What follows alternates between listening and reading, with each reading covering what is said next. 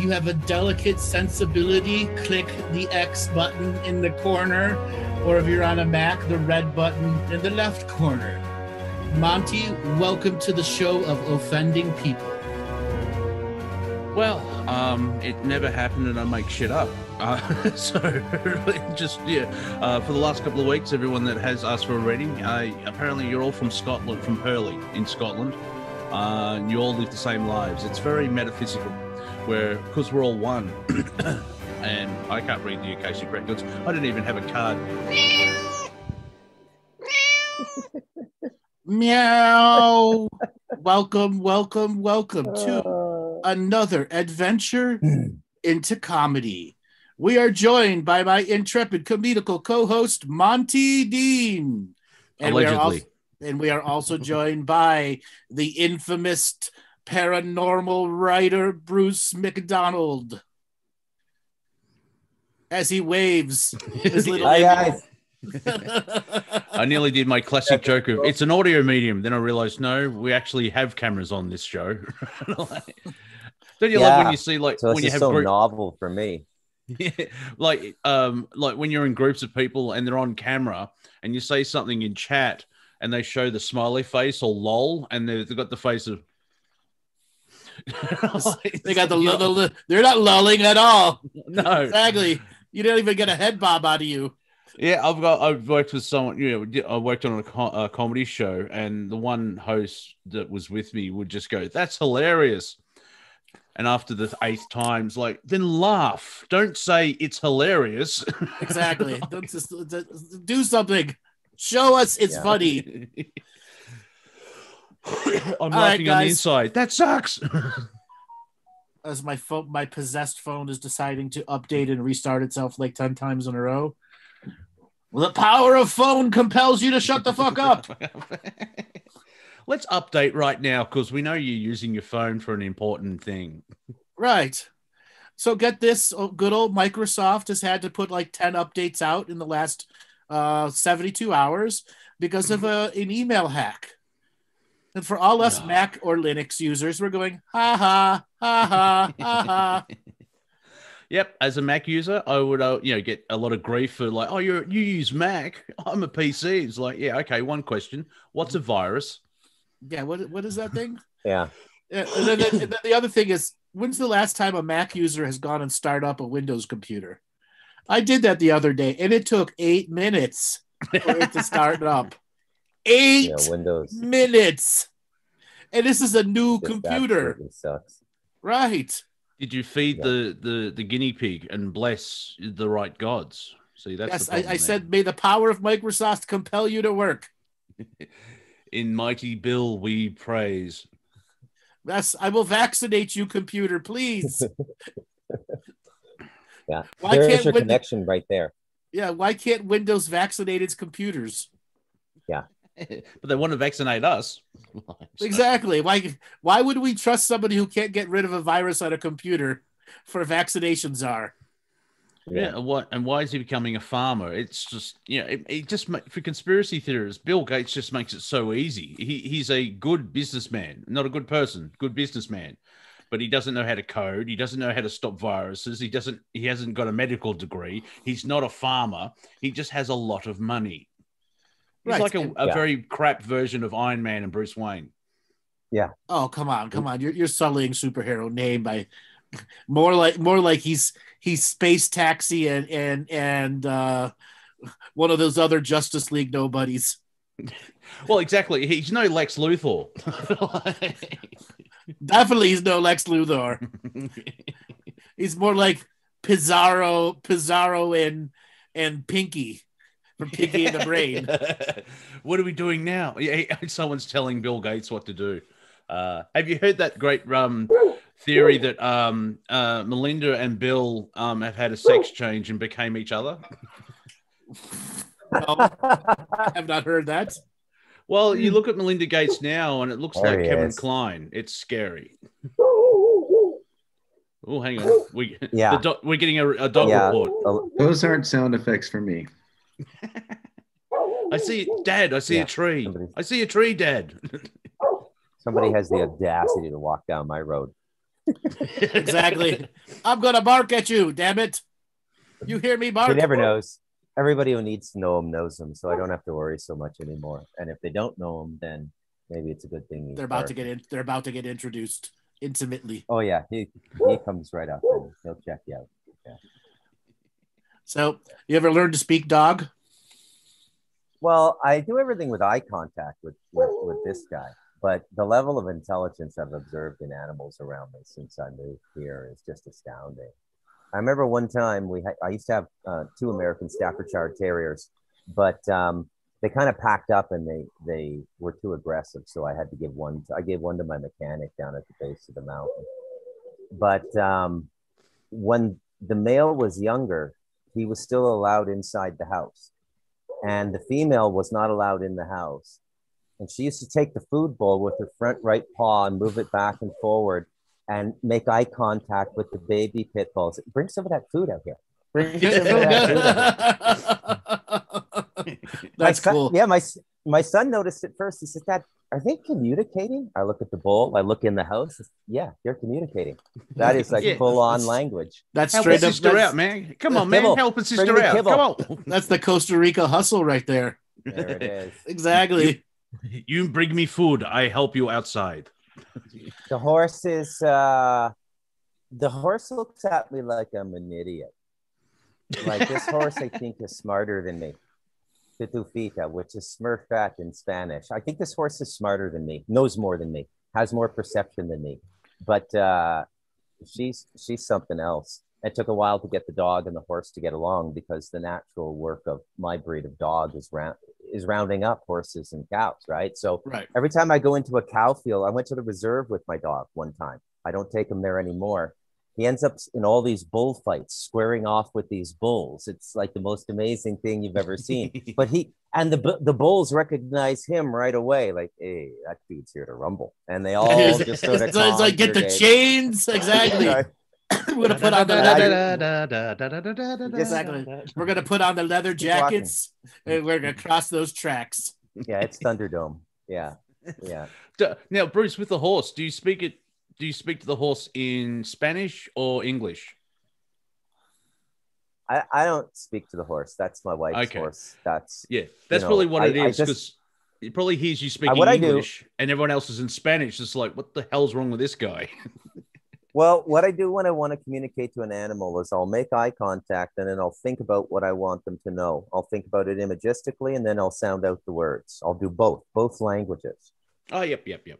I don't know. I don't know how it's working so far, but you know, they know I'm. They know I'm talking to them. It's just whether they want to listen. Now the dogs, man, he's just like, yeah. We we have like an seven twenty four for like four years now. This dog's been at my side. I think I, I think I've left the mountain for like maybe the most was two months in 2018. But the level of bond you build with an animal that's with you 724. If I leave the property, he walks with me. If I stay, Mm. Rosemary can leave, he stays here. He stays with me. He's the only other person he's this bonded with is my son.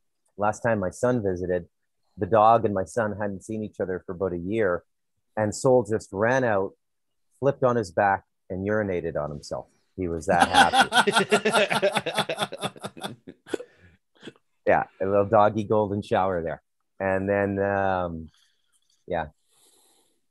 So I, I I've never had these many animals around me before. I mean, I I lived most of my life in Toronto from um, 20 years on when I went to university, and um, I've never had a dog before. This is my first dog, so Wow. now I'm I'm just like the animal guy now It and go- my it go- wife. Some of my I I have neighbors that can call birds to their hands, and you know I don't know what it is. They've just been living up here their whole lives. I mean, you know, but they I've seen it with my own eyes. They they do a little call. They hold. There might be a little food in there, but the bird comes right in and lands in their hand, and they can do a one hand hold and do a one finger stroke of the bird and then let it go. I've never Wow. seen anybody do that before except Costa Rica. Well, I still maintain Costa Rica is um, a uh, the modern day Garden of Eden. Yeah. So my wife tells a story about buying pigs from the natives. The pig, any pig that was born on the reserve wants to go back to the reserve. So you buy a pig off of the reserve at like 20 kilograms, which is about two months old. When it gets to about 30 kilograms in about three weeks, it'll bolt and go back to the reserve. And you got to go back and get your pig. And it's like five kilometers away. And you got to So- walk up there. You got to you got to walk back with your pig. It's a whole day. It's 10 kilometers of walking to go get a pig. Pig will do that. Pig will do that two times. And then the natives will say, no, you don't live here anymore. Don't come back. And then the pig So will stay. homing pigs. Uh, every everything born on the reserve returns to the reserve. It's it's just the way it is. And if if um, if a Costa Rican has a child with a native, he will invariably gravitate to the reserve, even if it's at the end of his life. It's it's, it's like a magnet. They'll they'll go back there. Yeah. And um, you're not allowed to go on the reserve unless you have permission and they know you. And they don't really need there's no visible security force but a lot of guys will sneak up here and they'll hunt. There's things there's i forget what it is. It's it's not a possum. It's not a badger. They have a small like 20 25 kilogram mammal over here. I forget what the name of it is but it it's alleged to be one of the most delicious meats you'll ever taste in your life and they've tried domesticating them but it doesn't work so guys will come up here and they'll hunt and what happens is uh, they'll go on the reserve land, they'll get home, and their their whole family will will get the runs for like three days. They'll get the shits. This is very well, very very well known, very well known. The curse, the there's- curse of the cable car shits. there you go. Yeah, you'll get the shits, and so um, yeah, that's that's the reserve up there. I don't go up there unless I have business or unless I'm asked to go up and visit. There's a, Yeah. a great Australian slang of um, cracking the shits, which is uh, you're angry. I don't know where it came. He cracked the shits. It's like uh, he seems to be upset. But if you think visually, it's like crack. Well, Uh, Men, ooh, suddenly somebody named iPhone jumped in yeah, and coughed or something. and so- coughed. Exactly. the curse of more phones coming through. it's I Spartacus iPhone. That was funny. That was funny about uh, yesterday's um uh, webinar. You had um just gens across. The, you know, I'm Spartacus. I'm Jen, and so's my wife. Exactly. We just had 42 GH gens on there. Very hard to communicate. It's like, well, JH Jen is arguing with JH Jen, And then she finally went the real Jen. which made that that made it a bit easier. which was just freaking funny. Yeah. Uh, modern Wow. technology, 2021, and nothing works. There's a theme of this reality. Well, imagine being back in the vacuum tube era. What what things did work? No, do TVs broke down all the time back then. What are you talking about? Uh, uh, well, I don't know. I TV, wasn't a there. TV, a TV repairman was actually needed. That was a thing. Yeah. Yeah, that was Uh, a thing yeah, back that- in the that is day. true, I yeah. grew up with a guy whose dad was a TV repairman. Right, you you change the tubes and stuff like that, but that was Yeah. a thing back in the seventies. What about the crystal radios 100 years The ago? TV They didn't really repair break down, did they? The Spicoli? Oh no, those things broke down all the time. No, I don't know. Okay. Remember So- Spicoli? Who ordered? Didn't he order a pizza in class? My dad, when they crashed the car, don't worry about it. My dad's a TV repairman. He can fix it. He can fix it exactly. He can fix Ah. it. I've been a Oh, musician. yeah. I know that um, uh, tubes have a better sound because they've got more warmth. But now technology is able to replicate that, and so everyone's gone to microchip and solid state and, and amp modeling. So it's fascinating. It's like vinyl and CD are both good. They just uh, have different um, properties, if that makes sense. Yeah, different listening qualities. Mhm. So Yeah. this is dating me a little bit. Who remembers having to be the antenna bitch? well, yes, I'd like to Yeah. point out. You know how, like, uh, I do. uh, you wear uh, a tin uh, Rabbit tin ears. foil hat. Yes, Yes. tin foil hat, uh, hat. You know, go. Oh, you're wearing a tin foil hat because you're a conspiracy theorist because it blocks the signal. No, I've used an antenna that foil amplifies the Right. the, the frequency. Right. So So when my dad was be watching the Cleveland Browns game, this was back in the early 70s. So I must have been five, four years old. So it was I was 78 ish. I remember being the the antenna bitch, and for some reason our antenna on that TV broke, and there were five or six coat hangers coming out, making this weird shape. Yeah, yep. Uh, perfect. Don't move, and you're like this exactly. And I'm stuck there for for the for the for the kickoff. Stop moving! I'm not moving. Don't you move, or you'll be grounded till you're a teenager. okay, Dad. exactly. As they're watching the the Cleveland Browns, you know, play their sports game or whatever. Yeah, sports ball. Yeah, it's fascinating now. Like my mum and her partner, they have uh, pay TV, cable. Well, it's not cable. They have a satellite dish, and the weather's the only problem with it because if there's enough electromagnetic um, interference, they lose signal. And um, it, it brings you know if there's a flat Earth, what the hell is this the dish pointing at if it's not a satellite? Well, don't don't don't don't don't talk to flat earthers about Dish TV then. No, no, no, no, no. I keep forgetting Discworld from um, uh, Terry Pratchett, which is a great. If you need some comedy and fantasy, go read the Discworld novels. It's they're awesome. so yes, Casey, your right finger and your left ear while standing on one foot, while having the antenna in your teeth. Okay. yeah. That that's the type of antenna twister you would do to get it just right. And the, the 20th century um, uh, advancement of um, fixing something was to hit it.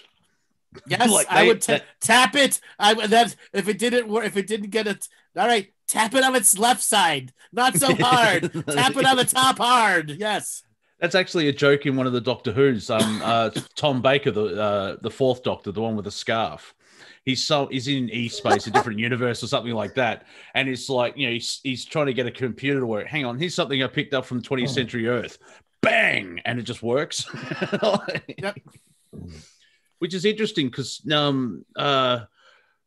I think you mentioned it yesterday, where if the uh, the computer is there's a psychic relationship if you're angry with your computer, the computer just is like a mirror. It's like, well, I'm just going to keep going. I mean, I jokingly say, "Oh, my computer's not working. Are you talking nicely to it?" Because there seems to be is that, build up that... a pol- you build up a negative frequency to your devices, and you create your own poltergeists that attack you back through through self-created gremlins. Oh, good. See, now it is a joke, but it's based in truth. Are you talking nicely to it? You got to talk nicely to it. It's oh, it doesn't matter. You could be talking nice to it, but you're angry as fuck inside. Okay, there, there's plenty of plenty of baby boomers who can't figure out how to how to get that computer to do mm-hmm. what they want to do, and they're so frustrated, mad inside, they're creating the poltergeist effect.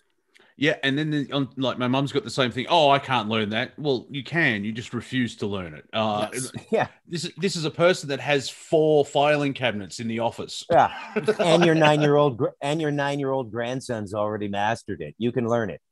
Exactly. Yeah. yeah.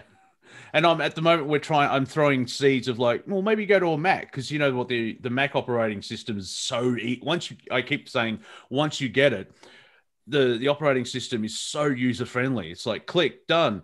But if you're on a PC, you have to sort of you know um, download a gerbil and pray to Satan and Shiva. You know, it's all these different things. And a Mac is like click. Okay, let's move on. yeah, exactly. Done. Yeah. Click done. Yeah. Not click wait. yeah. Mind you, if you're doing hardcore yeah. stuff on a Mac, you get the beach ball of death, where the colors seem like I'll do. But if that's high end, like uh, recording music or rendering, and it's like, oh, just do something. But for someone who's just using, um, uh, what is um, uh, spreadsheets, Excel, and, yeah. and documents, and it is so simple. I think once you I know Linux, I think Linux is probably a faction of the free earth resistance and the whole open source movement. When you look at what they did, all done by volunteers, and after 25 years in technology as a technical writer, being forced to work on all kinds of different machines and operating systems, there is no more stable workhorse machine now than Linux. And it's completely secure. It never gets viruses, and it can do anything now. You can you can if you're professional and you can't code, like if, if, if you're a video editor and you don't know how to code, probably get the Mac because they really trim off the last 5% so you can focus on your trade. and not worry about looking under the hood and maintaining your machine as well. But if you're really comfortable with computers, Linux is just the most amazing thing now for anything book preparation, writing, um, sound recording, you know, everybody. Mm. It's just unbelievable. And uh, every single one of those applications was developed three, four, five times. Well, through dozens of development phases as they mature. Look at GIMP. Anybody know what GIMP is? Yeah, I'll Anybody? GIMP. GIMP? Yeah. Yeah, it's it it's the it's the Linux equivalent of um, Photoshop, right? It's just an amazing tool. What you can do with that tool. It's a full photo editing suite for an advertising company, right? All done for free. Now think about that for a sec, because that that one application alone probably made a quarter billion dollars for Mac, and and a bunch of guys went out forfeited that equity and just went out and did it and made it available to the public. So I, I, I don't know what to make of Linux and the whole open source movement. I think it's freer resistance. Over. well, it makes I- sense. I think the whole open source community um, has all the great benefits of showing how communities can come together and work together, et cetera, et cetera. But this, I want it now, instant gratification community that we, the worlds that we live in, um, wants to pay for it. Wants the simplistic of being advertised to. Okay, and unfortunately, Yeah. you know, there's not enough money to advertise open free open It's, source. it's a service based. It's a service based Yeah. system. Exactly. Yeah. So I mean, if you're if you're a lawyer or an engineer or a draftsman or an architect, you're you're going to stay with the Mac for the most part, right? Right. You're not going to you're not going to venture into Linux. But it's just one of those things, right? It's like muscle cars in the 70s. Once you get into Linux, you never get out of it. It's like it's like a Harley Davidson thing. It's a whole subculture. And w- when you've spent a couple decades in it, because I flipped to Linux in 97, I went to an early version of Red Hat on all my home computers. Then I went to Mandrake, and then I went to Ubuntu for a while. I went to Debian, straight up Debian for a while, then Ubuntu, and now it's just Linux Mint is like the best thing out there. It's just unbelievably stable. Every application is coded for Linux now. Everybody turns over their source code, Zoom, Skype, and you can do a compile on Linux. It's it's amazing. Yeah. Well, may the power of computers compel you. Just waiting Yeah. for that pole flip or EMP, and they're all fucked. So that technical too. It won't matter what Yeah. what hot what operating system you have. You're still Yeah. fucked. See that that that the, the pole flip pops up occasionally, where uh, even the magnetic pole flip that will stuff every uh, electronic thing on the planet, won't it? Yeah. If there's a magnetic pole flip, there's a crustal pole flip. Oh, okay. They're one and the same. Hmm. I've been really accustomed to, you know, being without power. It, it happens about five or six times a month up here. Oh, Usually it's you, done. you'll in- be fine. Yeah, usually it just flickers and comes right back. But um, sometimes it can be out for two or three hours, and you just you just sort of get used to it, right? I could easily set up a backup battery system. I just haven't gotten around to that yet. So, but I I should. But uh, it's nice. You just light some candles, and it's just really nice. So if there were an e, uh, uh, electromagnetic EMP wave, what would it do to your devices? Well, it would fry them all. You know, everything would be done here, but it would be very easy to just go forward. I mean, um, we didn't have electricity up here until 2014.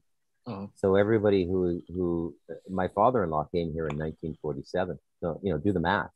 I mean, the majority of uh, their lives up here was without electricity, right? So Mhm. You know, they used to build, they used to burn oil lamps. I mean, everything they did up here, like they, they could make pig fat candles or, you know, candles out of certain fruits and, and oils and stuff like that. Just anything to keep the flame going because it was something that you needed because, Well, you you, know, the only sun- lose. yeah. Uh, you'll lose internet, um, TV, and your phone. yeah. And then all the power, but all the power to- boxes on the on the poles poles will blow up too. That's the big big problem. Yeah, but I mean, you could that you could still survive by lighting a fire, which we talked about on the the roundtable last night. Um, I like freaking people out by saying, "Do you know how to start a fire without any technology?" And it's telling to see. Like, I, I don't want people to try and do it. Just have knowing the idea shows that you're an advanced human, and I'll accept rubbing two sticks together. It's like, yeah, yeah fair enough. That you, you get a you get a C plus effort because there is a certain way of starting a fire with two sticks. You got to do it properly. Have you ever done it? No, I did it. but I'm I not- did it. I did it in Cub Scouts and No. Boy Scouts and Indian Yeah, Guides. yeah, yeah. Well, yeah. I the whole, think I whole must have. twisting Yeah, thing. yeah. Yeah. So I know how to of- start a fire. Yeah. When's the last time you did it though? That's that's not my point. I know the idea. See, I don't need to prove it to you. Put yourself in. you? Put yourself in application. It's very different. Let me t- let me tell you something. If you ever try to start a fire with wet wood, Mhm. that's when you know if you can make magic or not. yeah, Okay? but my point is with the way that society is, I you know, application, yeah, but no one knows the actual idea of it first. so what about them? They're, that's that's what I'm talking about. So, Uh, once, I'm- once the EMP hits, then of course we'll shift into we actually have to do it now. exactly. Neil deGrasse Tyson, Andrew. Who could start a fire faster? Me. All right. For all of you out there, here's a little hint. the best fire personal home fire starter you can get is a cotton ball and Vaseline. You just need Yeah. one spark and poof, one little bit of flame, and that Vaseline and cotton ball will go for eight to ten minutes. Even if you've got wet twigs, you will start a fire. Yeah. Well, you- you've got you know, like three acres to play around with fire, and I've seen you actually build a fire. Oh, this is just a small fire. It's like that's the size of a V Dub. like, Well, I didn't have a lot of wood, you know. yeah, no, that's what, and you got a lot of space to do that. But living in an apartment, not so good. So yeah, you've got practice, and you do Yeah. ceremony to just the fire. Just a wee bit, exactly. Just a wee Yeah. bit of practice. Yeah, fire fire is super cool, man.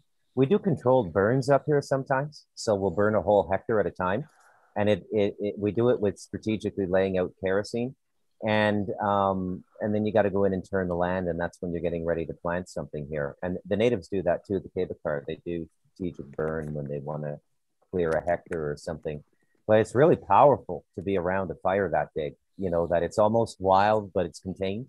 It's just amazing and then uh, David and Durbin, um, my, my two abaca cutters, they're building a home at the at the other edge of uh, my property there, um, and um, they did a big burn last week as well. It was like you know a couple trees went up. It's quite something to see. You just kind of stand and you just go, wow, you know that's really amazing.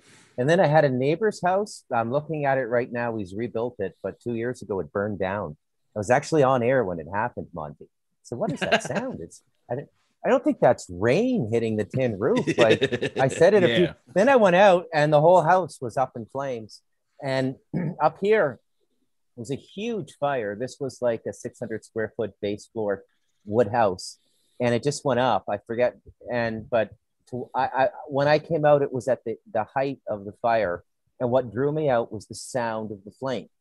Because it's when a fire gets that big, the actual sound of flame is really loud. Yeah, exactly. It's loud. Yeah. Yeah. Um, I, I strangely enough, synchronicity. I saw a meme in the last couple of days of um the best museum ever, and it's a shot of um like a freeway or a highway with a turnoff, and it's got the sign of Museum of Fire, and, and just just further down the road, there's all this black smoke, and so the Museum of Fire, I think, was on fire. so Exactly. Like, oh yeah, yeah. And here in Australia, uh, because of uh, the Aboriginals, um, back in the day, and when I say back in the day, I'm talking like thousands of years ago. There was megafauna, and they were used fire to hunt and corral. And because it did so many times, uh, the ecosystem not 100%, but the ecosystem needs fire to go through to rejuvenate everything, and that's why we have a lot of bushfires. Yeah. Um, and I was Yeah. on the Unfuckers chat um, at the start of the week saying uh, Melbourne's had its mildest summer in 19 years. Oh, you must have loved that. No, I'm Australian. We need to have heat waves so we can sweat it out. Uh, you know how plants need to have fire to germinate. That's how Australians survive. We we peak we have peak heat for about a week, and then we can go about our lives. I haven't had that purge yet. it's like oh, it's it, we're back in the winter again. Yeah. Well, this sucks. It sucks. It sucks. It sucks. But you've had a mild winter, mild Summer. summer. Yes. Yeah, I know. I know. I'm talking to someone who lives in snow. I'm I like, know. What? Well, uh, it's fire season's coming up for you again. Don't worry. well, no, we've missed that. Oh, you don't. point. You don't have a fire season. Okay. No, well, who knows with this wacky climate change, and I'm saying that naturally, because you know, and, and weather war, like, well, yes or no uh, question, because I will spend 45 minutes on it. Uh, Texas, what happened in Texas with the snowstorm? Was that natural, or was it weather wars, or Oh no, it was natural. Polar Okay. vortex does does that on a regular basis. okay? And in fact, and in fact, it happened in Texas in 2011, 2013, and 2015. Okay. So it's not like it's the first time while they were building these grids, they had all that shit happen. Okay. Okay. Yeah, that yeah, slight problem. Whenever there's the El Nino, not low Nino, whatever is the opposite of El Nino, you mm. have polar vortexes that come down low. Yeah, I, I, I'm stuck in that media, the global narrative, where apparently history started in 2016.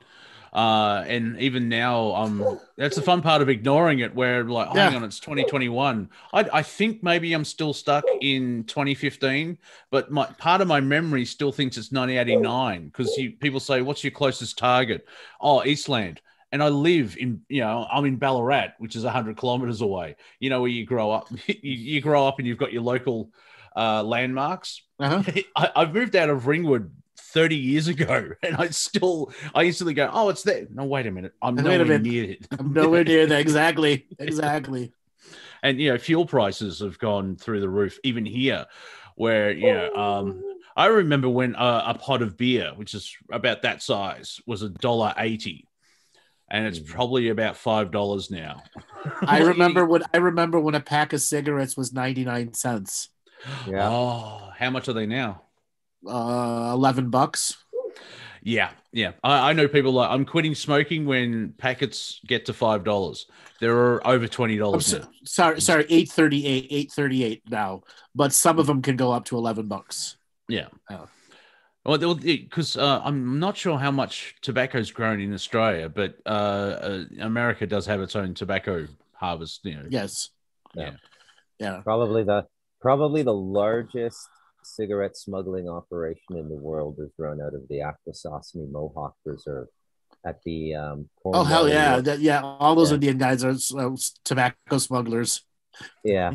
Do you know those mohawks you can find those Mohawk smokes in the beach towns on the Pacific coast of Costa Rica. So some Costa Ricans are working with the Mohawks to bring Canadian reserve cigarettes into Costa Rica.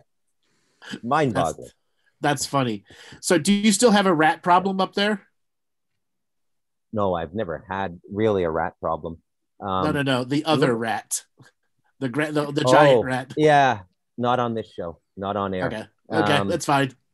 and it and if if all things hold true um it'll be like within within two revolutions of the sun and the moon this will all be taken care of And then your rat problems will be done, and you'll just have capybaras roaming the grazie neighborhoods. godfather grazie Exactly, grazie, grandfather. Just a few capybaras running around there.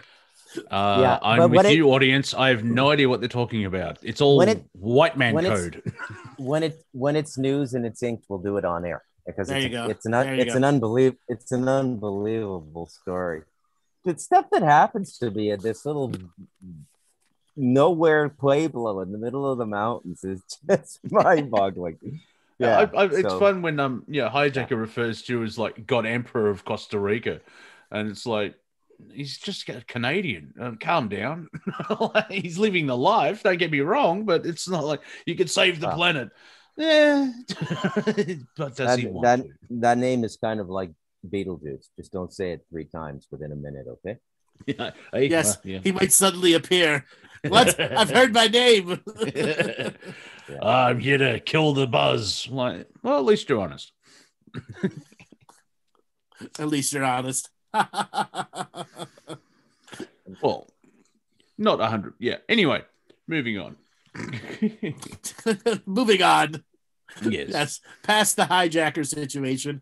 We shall not let his essence hijack the very show we talk about. So, what beloved childhood um, entity, story, or toy do you think um, Hydra? I mean, the Democrats will try and uh, cancel next week. Smurfs. Because, well, yeah, well, they're French, so obviously they're weak and they'll surrender.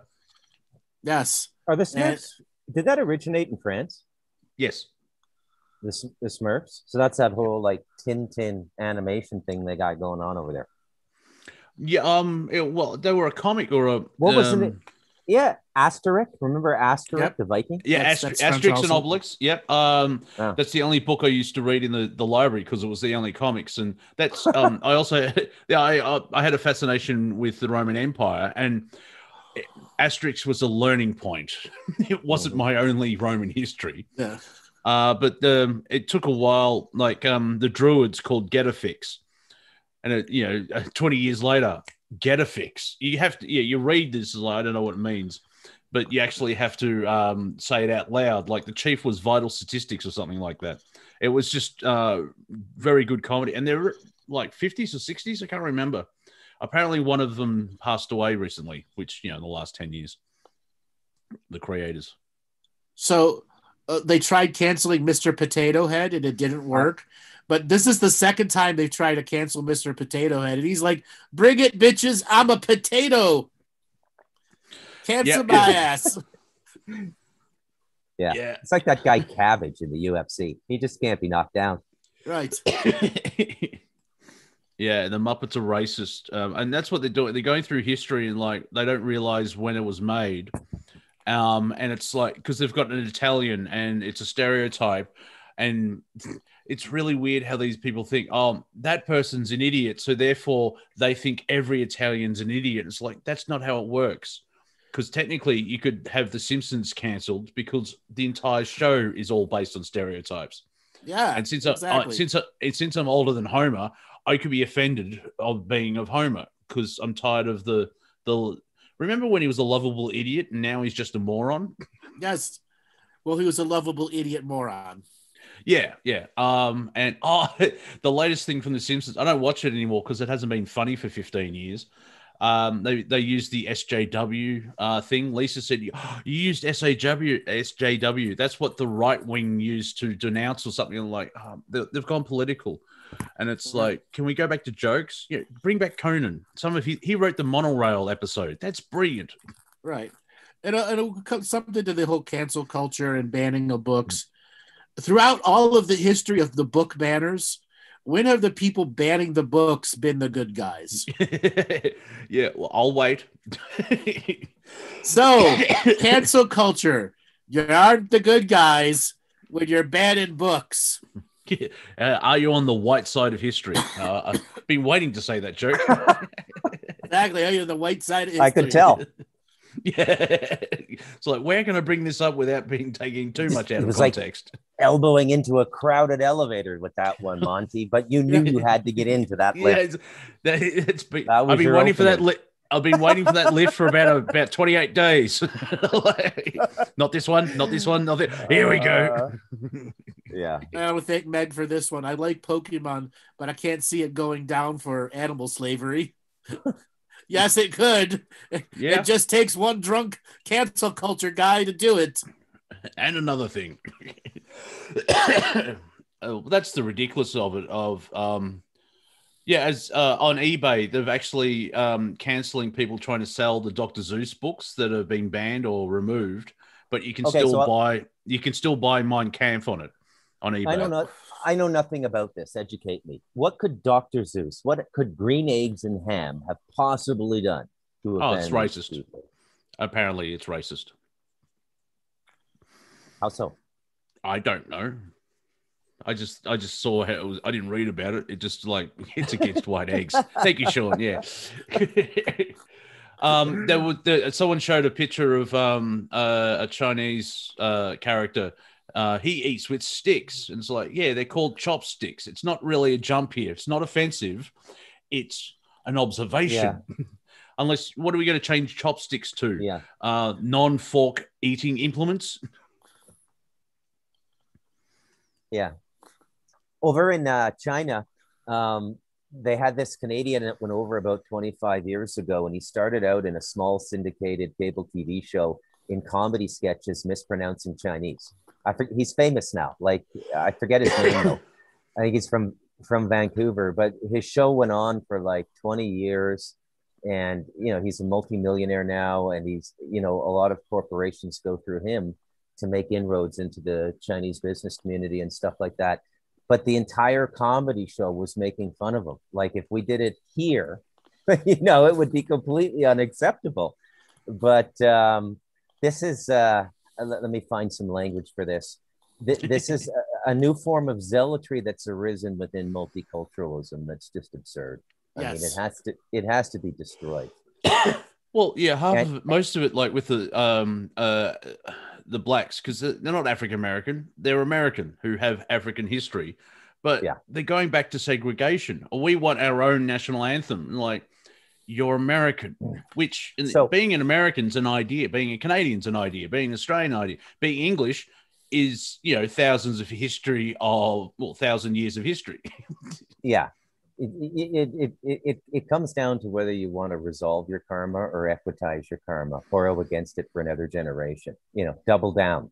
And that, that's the crossroads we're at now and no, nobody seems to be stepping up and just has the balls to say it out loud right Yeah. you want to equitize your karma meaning meaning that you know this is all going to be you know translated into some kind of uh, you know commercial process or do we resolve the karma and and if Yeah. you equi- if you equitize it where does it be, where does it end you know and you know i'm not sure the american court systems want to take on the the um the topic of um of slavery because i think the i think the research that would come into a, a supreme court case would shock everybody who's been you know um, making a living off of uh, victim consciousness for the last 30 years in america specifically right Well, um, my point of that is no, no, like, no. how can how can I- you I- have reparations? Like, well, okay, let- let's play. let's go to the the black- disagreement first Oh, So okay.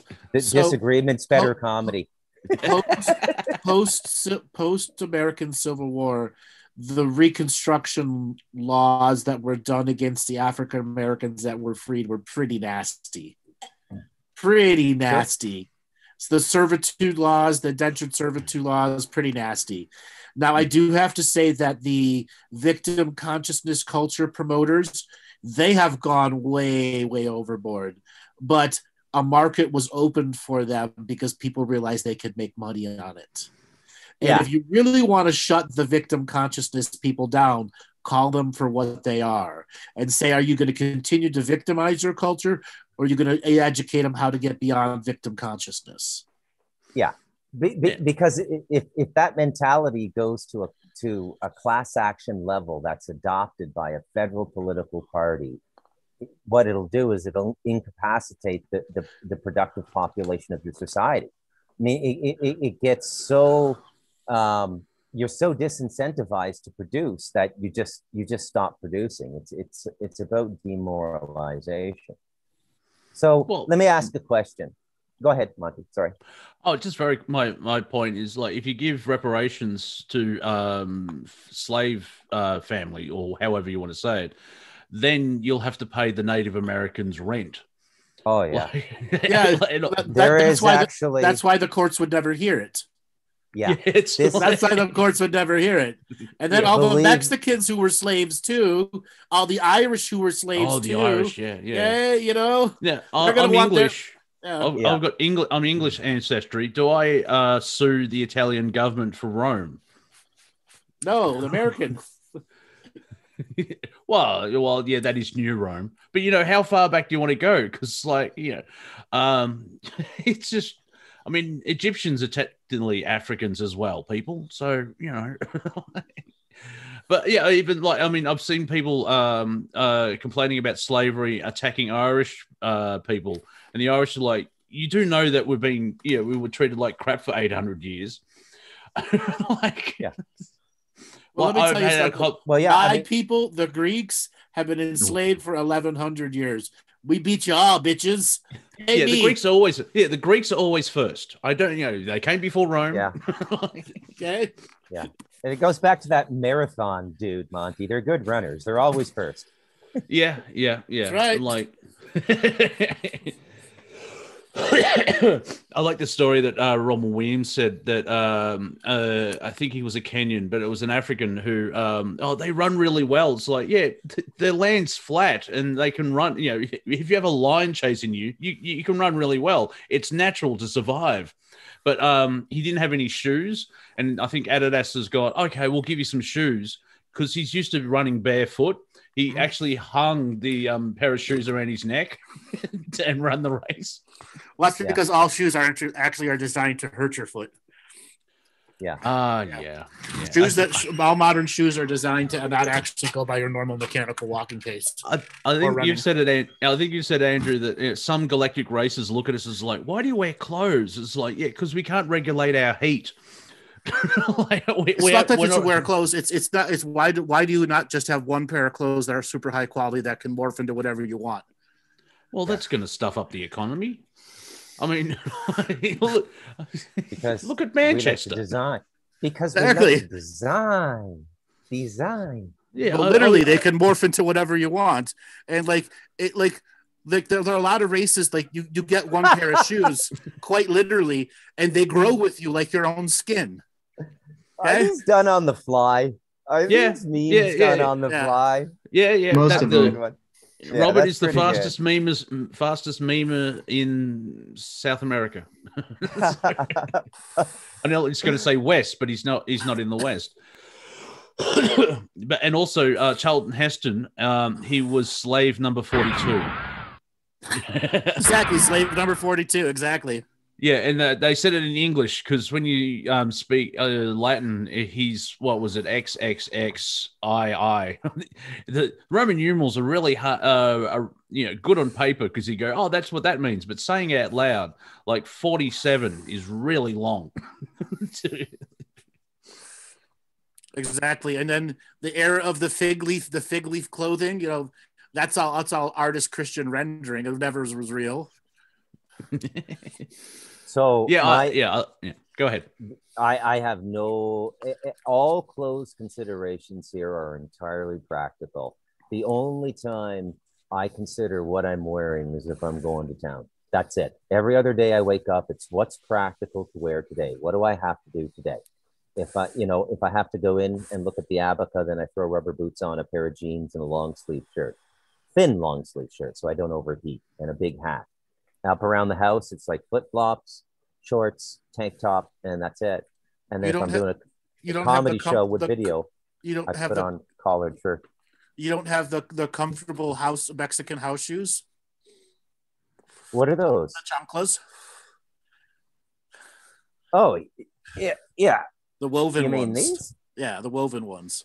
No, you're Uh, using rubber. No, We're I talking no, the woven ones. Yeah, you know I'll look those for things? them, or may, maybe I'll make them. uh, But hey, what Bruce showed that for just a moment, got- Monty. Yeah. No, you go ahead. I'm sorry. oh, that that piece of item of clothing that you uh, showed that has different names across the entire planet. Like uh, Mm-hmm. you called them flip flops. Uh, in New Zealand, they're called jandals. Uh, in Australia, Yeah. they're called thongs. So um, yeah, you don't want to mix that up. like with that, So- yeah, that's that song. Show me your thongs. Like, oh, he's talking about footwear. Why is everyone showing their ass? Yeah. So where where I live is the most brutal place I've ever lived in my life for footwear. It took me a while to figure out why, and then another American living down here explained it to me. Because there's a kind of an acid gets into the water that's part of volcano culture, and it chews away the glue and the stitching. Doesn't matter how well made. I mean, I when when I came to Costa Rica, my favorite footwear was Blundstones, and I thought I was finding a home for my Blundstones. Blundstones and Costa Rica go together. No, man. They, this landscape eats through the soles in about a year. I've never seen anything like it. When and then when I'm in Canada, a pair of Blundstones. No offense to your fine countrymen there, Monty. Um, Yeah. But they'll la- they'll last me five years. Same thing with Mhm. Birkenstocks. You're just better off buying the eight dollar sandals from the street vendor in Costa Rica. The Birkenstocks are going to get all chewed up and and worn out and destroyed as quickly as you could think. Right? It's just the the rain and the landscape and everything. But the most brutal place I've ever seen for footwear. The only thing that lasts up here, and even if you don't wear stuff, so I, I had footwear I brought here from Canada that was brand new, like Columbia hiking shoes. I didn't wear them for a year. I went to put them on, and the the humidity and the moisture had just unglued the sole from the shoe. I couldn't believe it, right? So yeah, so now it's rubber boots. I have a, and cowboy boots if they're handmade in Costa Rica with uh, a solid sole. Th- th- those will last you five years. And um, and then for walking around and working, rubber boots like twelve dollar Wellingtons, right? So Yeah, we footwear have is a big deal over here. Yeah, we have the same thing here in Australia because you've got Australian conditions where, Yeah. like Melbourne, you know, it can be cold, it can be extremely hot, but then uh, like trams or trains or cars, um, they get you know French built, which is you know French standard, which is totally different country. Then it comes to here, and after one year of the summer, the whole thing's warped. Like, Yeah. we you kind of need a you know uh, people living in the area know what can survive the elements of that area. Yeah, but so you just nailed it. You just brought the whole conversation full circle. So when you get into a high design culture, women or men might buy footwear that they use five times a year. Uh, you know, even in Toronto, I you know anybody I know who had a little bit of money, guys I grew up with, you know, hey, what are those shoes for? Ah, I wear them with this this suit and uh, Yep, blah blah yep. blah blah. You know, and I'm wow, that's incredible. Up, you know, and then everything when you get when you get back in a natural environment, everything gets reprimed to what's pragmatic. Nothing Well- more, nothing less. Well, don't worry, the hype beasts will never come to Costa Rica. and if you don't know what a hype beast is, they're the ones that buy $900 used perfect shoes. Wow. Wear them once to take a picture and then take them off and put them on their wall. Imelda Wow. Marcos. Yes. Yeah, foot's uh, yeah, footwear is always entranced humanity. Like it's uh, it's a major thing. I remember watching uh, the the uh, the the miniseries.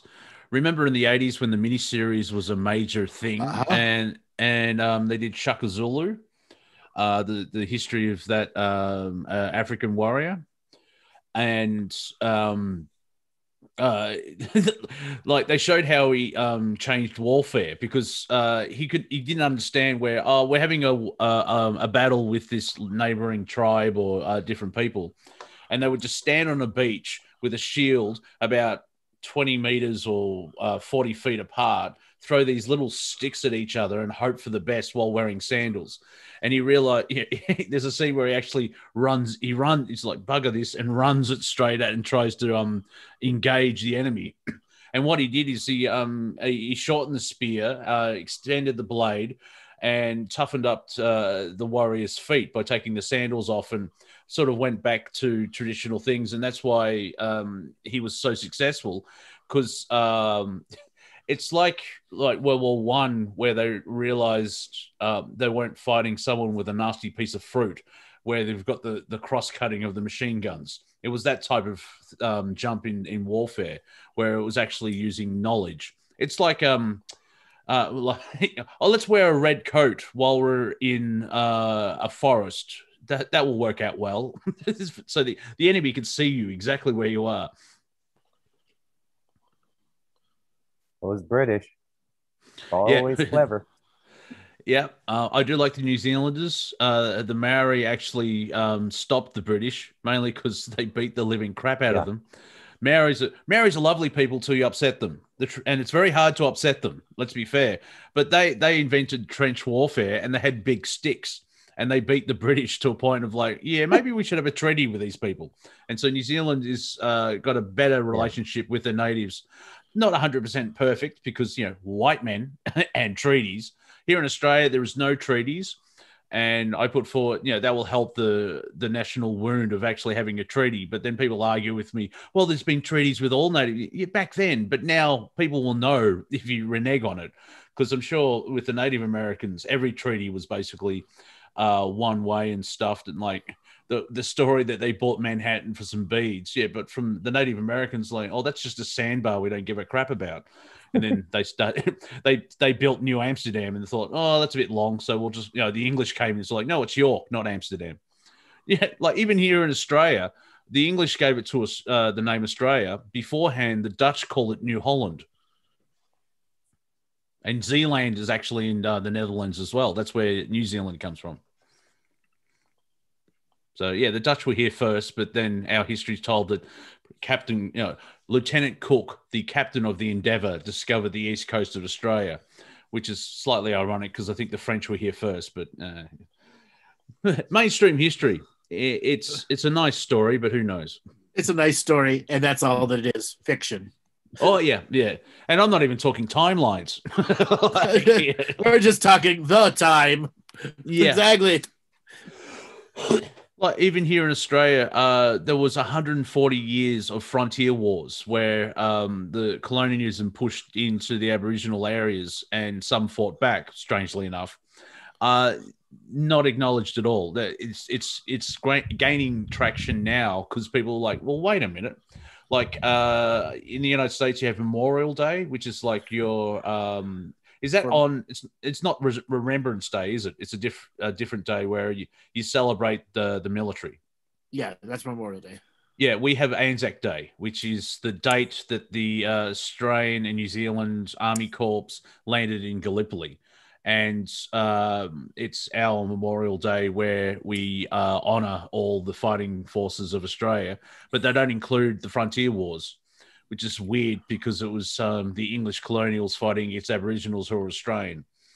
So that, that and then the, the, the, paid gunfighters that were hired, the killers that were hired to, you know, paid paid per head. Yeah, yeah, yeah. yeah. Uh, like ta- you would know what happened about in Tasmania, where they just formed a line and just walked up, and the the the, the British arrogance. Oh, we wiped them all out. It's like no, they all got. Some of them got on boats and left. They're, they're not dumb. exactly, they're not dumb. So, and that's the fun part of history where apparently we're the smartest people alive, and it's like no, like, um, I, I, you know, Archangel Gabriel will come down. It's like, uh, if we were renting, we wouldn't get the bond back. I'll put it that way. exactly. If we were renting, you're not getting your security deposit back. You this fucked this up a little too much. Yeah, the, the, the Great Barrier Reef. What have you done to this water feature just off Queensland? What the hell, man? Exactly. All right, yeah. so we're at a point, guys.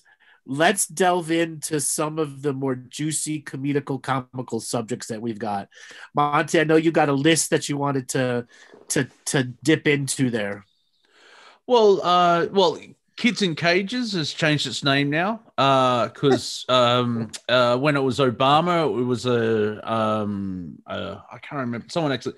Basically, um, when Trump did it, it was evil, but now uh, the overflow stations under Biden, and they're exactly the same. So you've got that. Um, oh, someone pointed this out. And this freaked me out as well. it's like, you know fire trucks are actually water trucks? Whoa. What a concept. Yeah, I know. Uh, freedom fighter, fight, yeah, fighter, firefighter. What's a freedom fighter? They fight freedom. Um, uh, concentration camps. Yeah, I've only got a list, but um, uh, what's happening with the state? What's the state of the State of the Union? Because um, people are wondering where Biden. Uh, do you think Biden can talk longer than seven minutes? Oh, he'll they'll coke him up. Don't worry. They'll get a better clone. They'll coke him up. Don't worry. His wife will be booby shot him in the corner. Mainline it into a vein. Exactly. He'll be he'll be fine.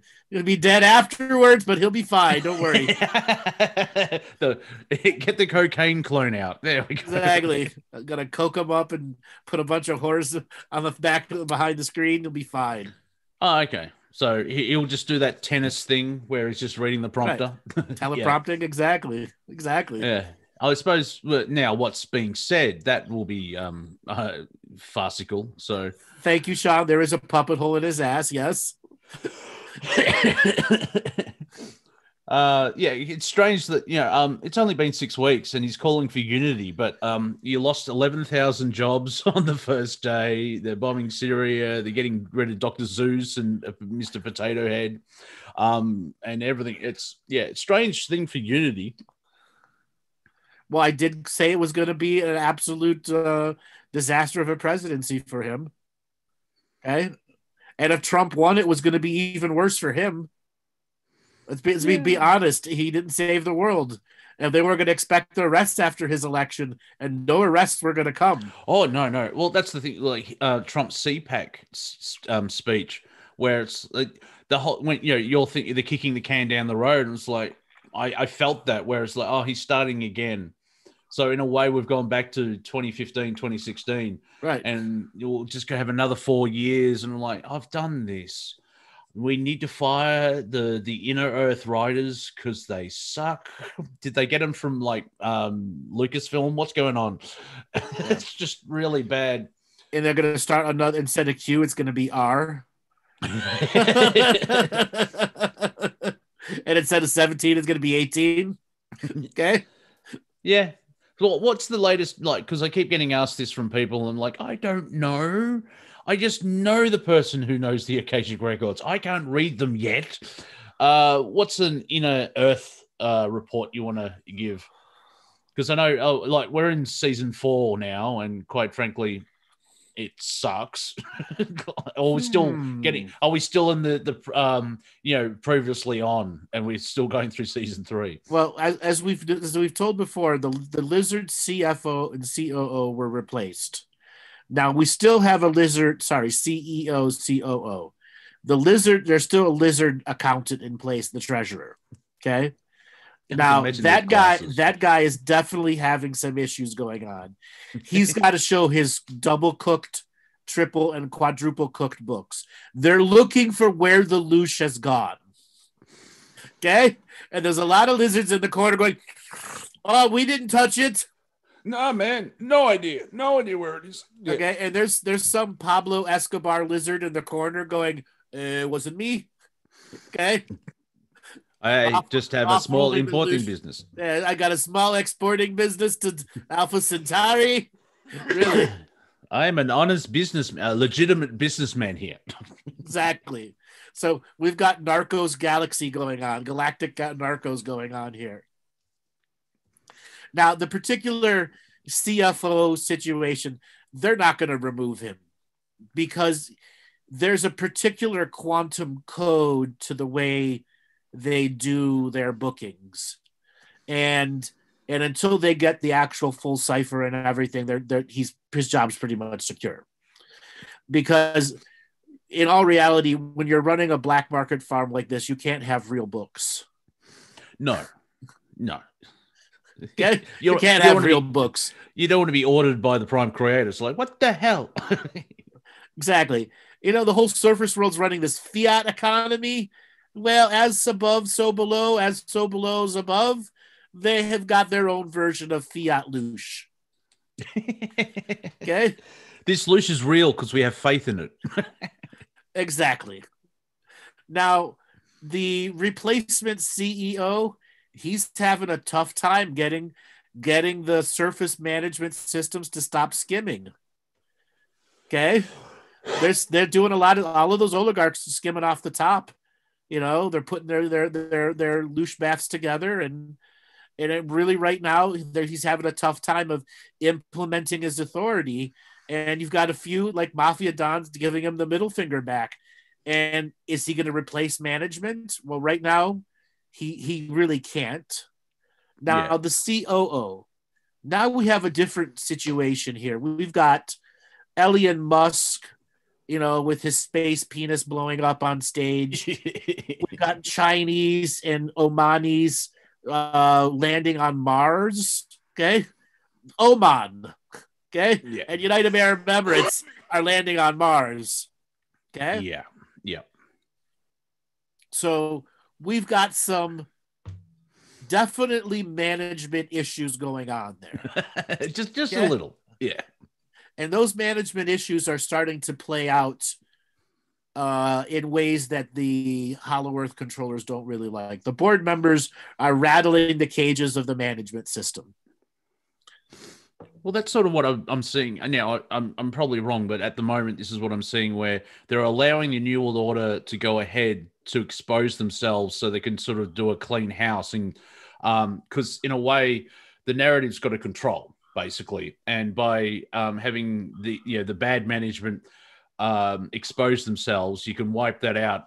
And um, from the perception of humanity, oh, we got rid of the bad guys, and there's back to an element of control, if that Yep. makes sense. Yeah. Yep. Yep. Now, ultimately, what's going to go on next? Who the fuck knows? I know. I, I, who, the, who the fuck really knows? Yeah. I, I, I, can't. I, right now, when I look at this this energy, it's so skewed, misrepresented, giant train wreck about to happen. But there are are, are some clear you the clear lines that at some point the board of directors is going to give an edict and say fix these five things or we're going to shuffle management on the surface. And they'll replace the ceo cfo coo and surface management at the same time. So it's an element of like one way I've looked at it is um, it's natural chaos compared to controlled chaos. There's it, it's leaning towards where like things have got at they aren't controlling the chaos and they want things fixed so it can stay in their parameters. There's too much um, possibilities happening. uh, i will call it more co-creative chaos Yeah. Okay. Yeah. Yeah. Well. Yeah. That works. Yeah. okay is it Yeah. free range chaos Mm, yeah we could apply free range organic chaos here Yeah, yeah, yeah. That's what I mean. It's leaning towards that. The the Yeah. losing the, the. It's not controlled chaos where we know this system and um, uh, yeah, everyone's fighting in the sandbox, but uh, the sandbox broken its side and the sand's spilling out a little bit, and people are walking away and going to the jungle gym and all that type of stuff. That's Right. sort of how I'm seeing it. Where um, they want to rein it in to um, stay in their parameters so they can control the chaos. Yeah, but every time they try to control the chaos, it, it's not responding the way they want, which is creating more of this other type of chaos that they don't want. Yep, and the prime creator is giggling, and that's kind of why we don't know what's going on. Even the prime creator is like, "I'm not going to look forward. I'm just going to watch this. This is awesome." Eating popcorn. Exactly. Eating popcorn, chewing on some chicken wings every now and then. Okay. Now, I want to the Hollow Earth culture itself. They know that this farm is being run wrong. They know that the board is wrong, and there are good guys down there. well, yeah, Quite a few abo- of them. as above, yeah, as above, so below. There, there has to be not a, a resist. Yeah, I'm sure there's an element of resistance, but uh, in a way, there's us just sharing information. That that it will, it, if it's a complete mirror image, not all of them are 100 percent evil because we would be living in a completely different world Right. like oh they've got total control over the planet and yet we can still talk on on the internet and like yeah So I, I liken it to like the old Western towns where you've got a corrupt sheriff in town, but he still keeps the law. He may be corrupt as fuck. He may be do all these bad land deals, but there's virtually no crime. Okay. Mm-hmm. And everything runs right. So you got to give the guy credit. Everything runs right. Yeah, again, he's doing bad land deals. He's taking advantage of people, but there's no crime. There's not random people coming into the town and killing people. There, there's again, that something is working right. Now we're beginning to see the good guys who want the royal sheriff to come in town or the United States Marshal to take care, come in and take care of the corrupt sheriff. But the big fear is what happens if you take the sheriff out? Does the crime come back? yeah is is a power vacuum um it, it's it it sounds kind of like the roman empire before it got too corrupt and debauchery and collapsed because of um, arrogance and everything else like that. At the heyday, the Romans would come in and basically, you can do, you know, you can keep everything you want. We're just your um, superiors, and remember that. Don't fight against us, and then you can, you know, there's a, a little bit of consent, but you can still have happy lives. And uh, if you go against us, we'll crush you like a bug. well, well, yeah, yes, I, I get that part. Yeah. In, in this particular sense, the unrest in the townsfolk is who do we call to be the new sheriff or to be the new marshal that's going to come in and replace the Hollow Earth police? Yeah, and in a And way that Is the are we ready to have a Hollow Earth police investigation like New York in the 1970s, dealing with Yeah. all the corrupt cops? Serpico. Yeah. We need What a was it, Serpico from the inner earth. Tw- what was it 35% of the new york cops of the drug task force were arrested and Hmm. sent to jail We had similar- 35% yeah We I had something similar here in Australia, in uh, New South Wales and Queensland. Uh, um, oh, I c- uh, can't remember the name, but there was an investigation, and they cleaned. It, it's still there, but I, I think that the corruption has just gotten too big and out of control, and so you have to prune it back to um, be manageable, so it can hum along. Like, I mean, Bruce gives the example of Costa Rica has a level of corruption, but it works. But then you get the United States where it doesn't work, and the uh, egos and um, total world domination and all that type of stuff kicks in, which is uh, yeah, you need uh, you know thinking of uh, the owners of the farm that is the earth. You, you, you want you want everything humming along, where uh, humanity's like we're doing well while energy's being siphoned off.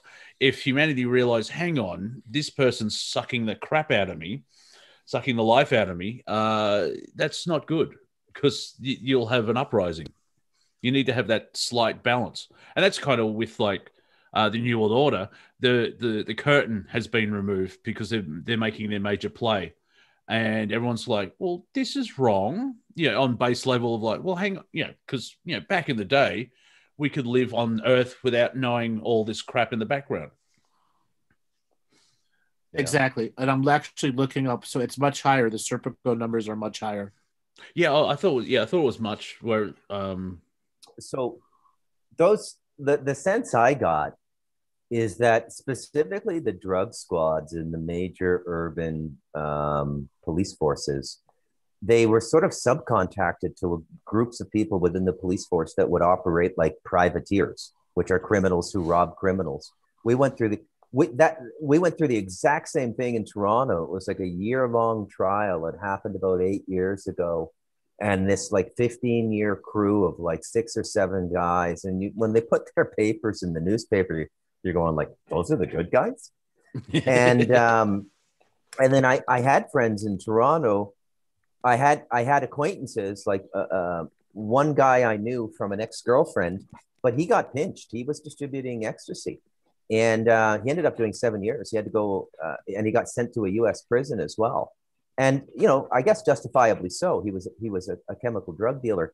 But while he was on uh, trial he was free on bail. And we went out with him and his girlfriend a number of times he told me a lot of stuff like they just straight up take your money like if you have and every drug dealer has cash on hand right like a hundred grand in their condo or something those drug force this is why i call it privateering like any cash they confiscate never makes it uh, to any kind of an evidence locker Yeah. or anything like that. And it was just outrageous. And Toronto is like kind of like as far as the world goes, Toronto and Canadians are perceived as like the good people. But just, I mean, this drug crew was as rotten as that, you know, Street Kings movie with uh, Keanu Reeves and Forest Whitaker. And I've seen I've seen every city go through it. It's like a it's like a rite of passage, like a puberty for a large urban center. I guess New York went through it first, L.A., and then I think all the Canadians. I mean, I imagine some of the most fascinating police stories you could hear right now. If anyone wanted to write a book, if anyone's out there listening, is a is a detective in Vancouver, because Vancouver is an in, this international city now. The Russians work out of there, the triads, like everybody, right? So Yeah. it's probably got the most amazing, one of the most amazing criminal underworlds right now but nobody nobody there, there aren't that many vancouver stories out there but toronto toronto lost its virginity it's it, it's a corrupt big city police force now officially and we just accept it right this is what part of it is we've accepted a lot of this corruption you know we just yeah. Well, as Andrew Over. likes to point out, uh, what Andrew likes to point out is like with all this white collar uh, level of corruption, there's really no one to enforce it. And it goes back to the, the sheriff analogy. If you have the Yeah. US Marshal come in to clean up the corruption to you know to calm it down, is that US Marshal corrupt as well? Uh, is it a, a knight in shining armor? And who would it's not Trump. Trump puts himself as um, I'm the savior, but you can see all the mistakes that Trump did, like not clamping down on big tech. He had four years, and now he's having a go at it. He- like, re- I mean, Ted Cruz said it uh, interesting, uh, Lee, where uh, he would go to the Trump administration. We need to do something with um, big tech and clamp it down, and he was stonewalled by everybody in uh, the, the administration. And it's like you could have the whole thing about um, Twitter and Facebook and, and YouTube could have been dealt with two, three years ago, but it, it wasn't. Yeah. Yeah.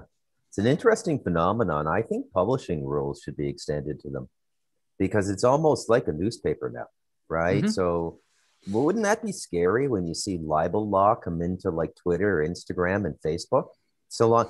Okay, well, we're going to do away with the government government censorship, but so and so in Seattle has fi- filed a hundred thousand dollar libel lawsuit against you Yeah, and yeah, well, that hasn't yeah. really started yet, right? I I shouldn't give people ideas, but no, well, know, that's the thing. Are duplicitous you people? There's a uh, whole yeah. field Are you field of enterprise there suing people for libel.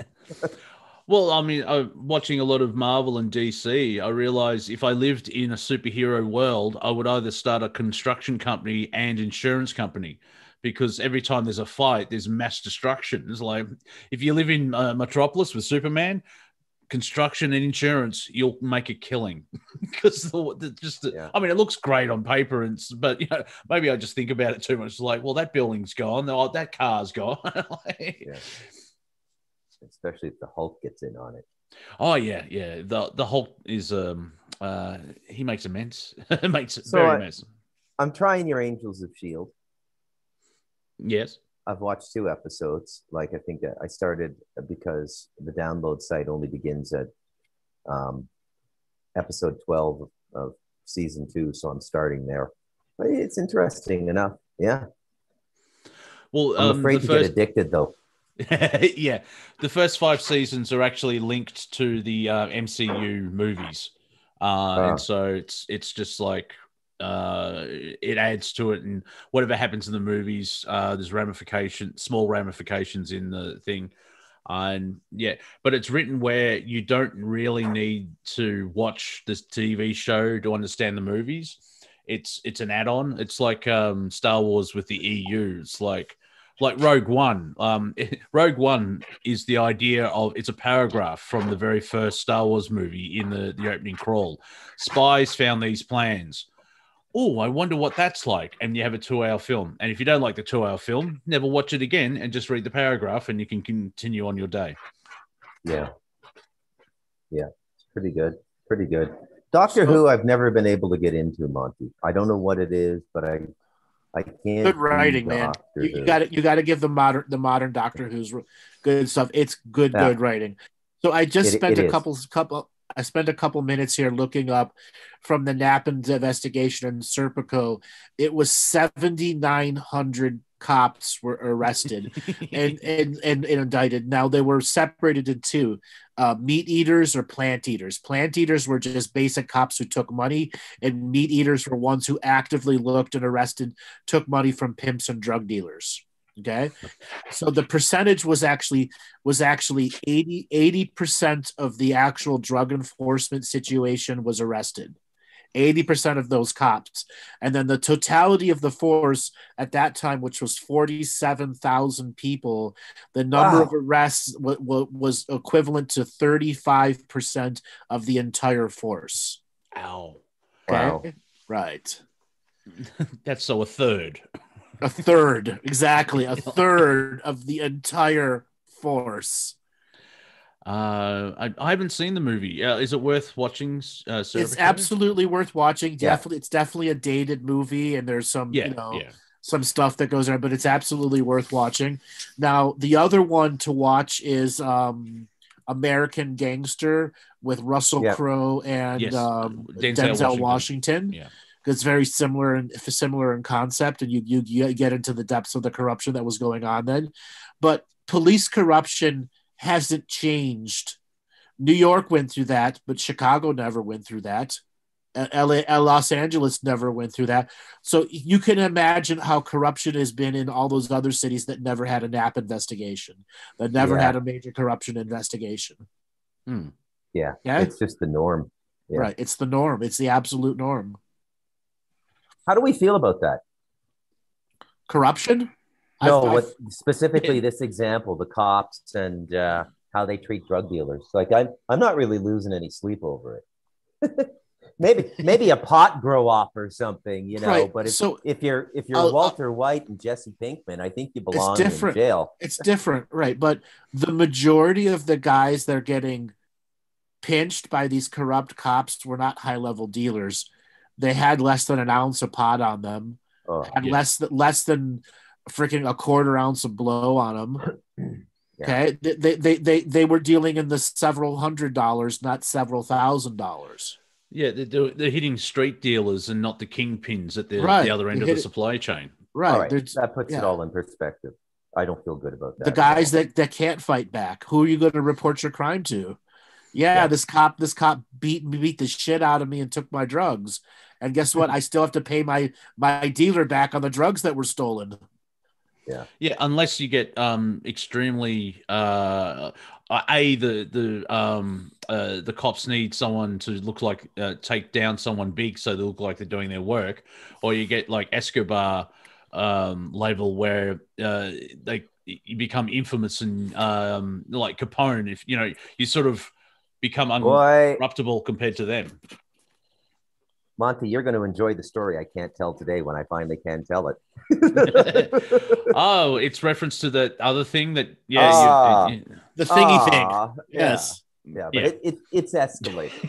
It jumped Oh, up okay, a notch. okay, okay. Like, like, I- like an Anchorman street fight. It got out of hand quick. Yeah, okay. I just sound. I just realized we we sound like the mafia. You know that thing with the thing? Yeah. Did that happen? All and right, what that about the other thing? uh, our friend, the fish guy in Jersey. Yeah, exactly yeah, yeah, I've read the fish guy in Jersey Yeah. Yeah, yeah. Yeah, yeah. So he did that thing. Yeah, I've got that thing. I think actually, actually it's the De Niro and um um not Bruce Willis. Uh, who's the comedian? Um, Billy Crystal. Where uh, I think it's analyze this or analyze you know, that one, analyze where- this yeah Yeah, it- where they have a they're talking crime, but there's no information in the words. So you know, Paulie, did he do that thing? Yeah, yeah. And then after that, we'll do the other thing. Okay, you go ahead then. but you told me to do that thing i didn't tell Yeah. you to do that thing No, this thing, not that thing. All right. what thing are you talking about Yeah. when you said take care of them, you need to clarify. I so I pushed him off the roof was wrong. Yeah. exactly You said take care of him. It's like, yeah, give his money back. Give He's a him good his money back. Exactly. Don't kill him. Oh, Yeah, usually when you say take care of him, it's a different thing. Yeah. Ah, so, yeah. Thank you, Rosa. Oopsie. My bad. Well, it's like watching um, Breaking Bad, where um, it, the writing is so good. Unfortunately, it's um, about meth dealers, and it didn't romance meth. But I'm sure some people will think, "Well, that's a good idea." Mhm. And it didn't romance the deal, the, the creating of it either. It showed how hard it was. Yeah. Yeah, Yeah. yeah, and, and and just all the you know, it's it, it's a good story. It's almost soap opera story where you try and do one thing, and then for seven episodes, you're paying for that mistake. Yeah. Well, I think I think all the great writing's being done in TV now. I think it's outstripped the novels. I really do. I I I I would say like The Sopranos, like uh, that HBO stuff. It, it- it's Mhm. like way better than anything that's won the Pulitzer in the last ten years or so.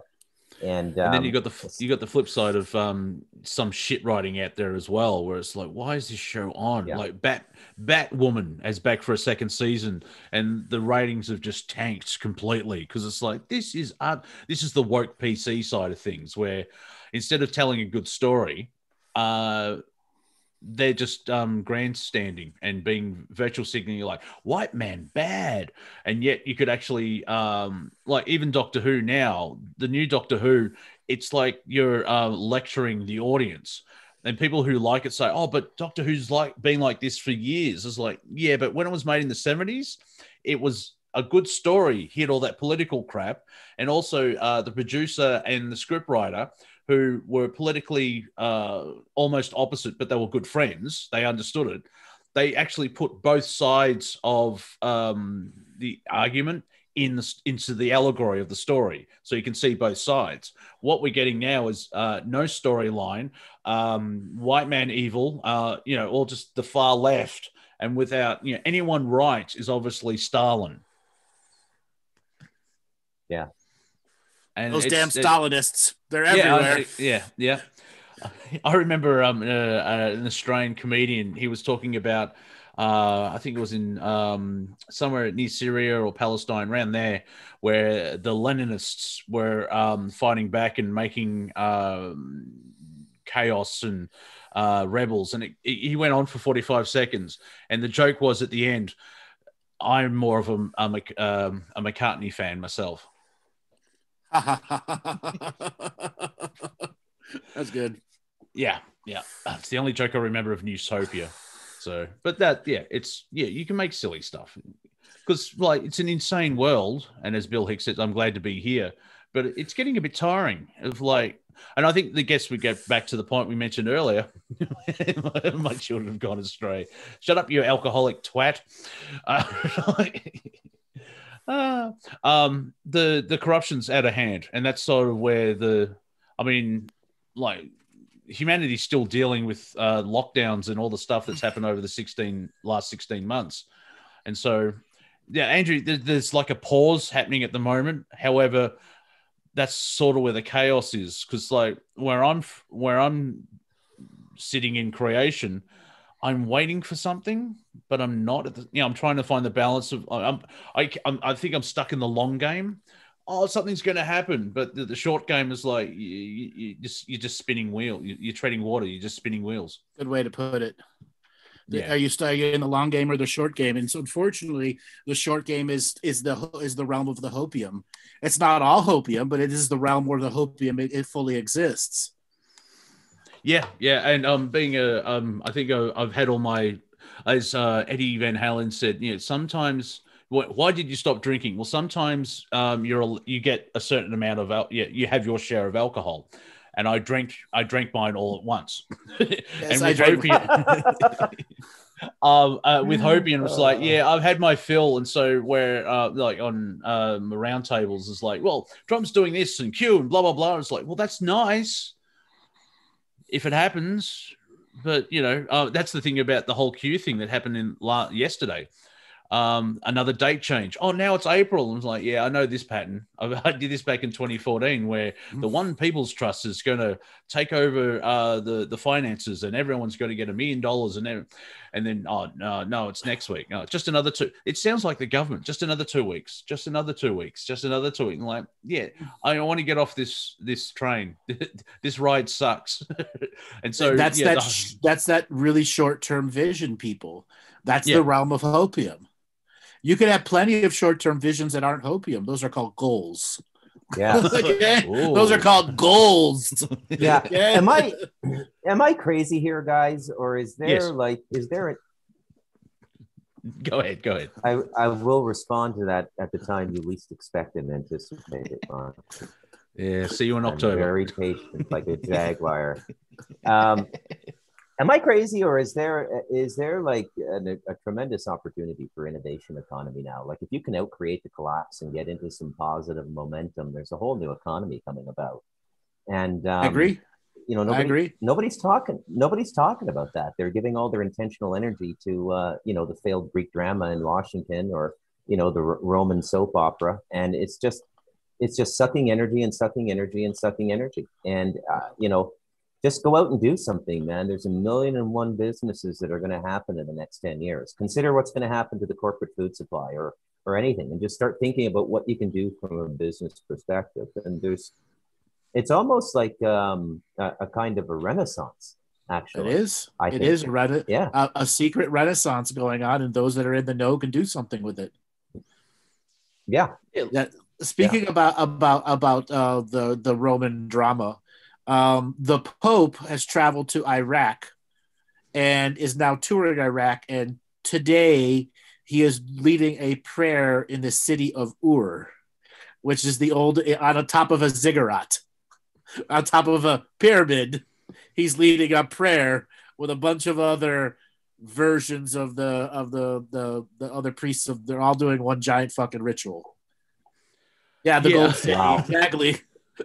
So That, Happy, That sounds happy, like- I mean, I'm- I'm- happy. I'm just stuck on the whole. You know, the Pope's going to Iraq. Well, that seems like a logical insane sane idea. oh wow! But yeah, with all the history of Mesopotamia and everything else like that, it's like I'm going. You know, he's no, he's South African. Uh, what South about American what about remember remember several uh, three four years or five years ago the russian pope suddenly went to antarctica out of nowhere to visit Yeah. the one exactly the one religious temple in all of antarctica Yeah, I think John Kerry went there as well. Um, yes they all it- it went, was- they all within a period of two weeks all went together yeah, nothing sus. Uh, nothing suspect at all. it's uh, it, it's just um, uh, yeah, nothing sus is uh, an Australian way of saying nothing suspect. And uh, there was a, a sketch comedy show from like five, ten years ago where it was just two guys um, all pointing out all this weird stuff. Uh, one was a gay guy, one was heterosexual. Sexual. So there was a um, uh, yeah, what gay and straight, and so they'll all be in compromising um, positions where one's bending over, one's really close. Nothing sus. Um, and so that was a great running gag. So um, I found a meme. So you may see that meme on my stuff a lot where nothing sus. nice loaf. now But it, yeah, is- it's fascinating to see, like even um uh like uh. Davos, where you know, all um the Paris thing, where all these people uh are, are going to fight climate change, but they all use private Mm. jets to fly in. like, it's just really and the, the whole Antarctica thing, all in two weeks. Uh, and uh, when they had the Mandela funeral, which I think was six months after his death, you know, there's all this weird timing and it it's um there's not much that we don't know what's going on behind closed doors, but their actions aren't really secret anymore, are they? That that's one sort of we're having that sort of revelation where anything they do, we find out about it in 12 hours. like but the lower been management. That's, that's been going on for a while, and I I will say Yeah. that their their press management services are allowing fifty percent of that. Now, is that the dark trying to be caught, or um, are these people just idiots? No, part of their their handbook of operation is to do it right up to the front and the open as possible. Okay.